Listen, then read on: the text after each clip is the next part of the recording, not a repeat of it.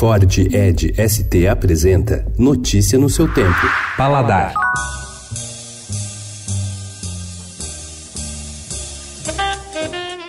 Esta edição é um convite para você declarar sua independência na preparação da mais americana das sobremesas. Aproveitamos a data de hoje, Dia da Independência dos Estados Unidos, para mergulhar no preparo do cheesecake perfeito. Depois de ver as dicas e praticar, você vai se sentir livre para dar seus pitacos e inventar novas combinações de queijos e coberturas.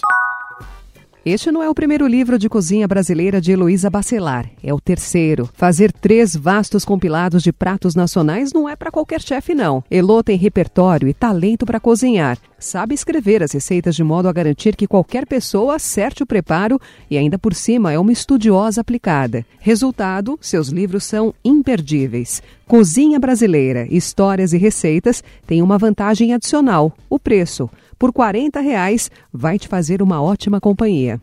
Você tem preconceito com a comida de buffet porque os pratos ficam expostos por horas, esquentando e ressecando e porque raramente a comida é boa. Verdade, isso acontece na maioria dos restaurantes do gênero, mas há exceções, como o Capim Santo. Não por acaso o restaurante está completando 21 anos nesse mês, sempre cheio e com várias filiais, batizadas de Santinho, espalhadas por endereços concorridos como museus e o Teatro Municipal.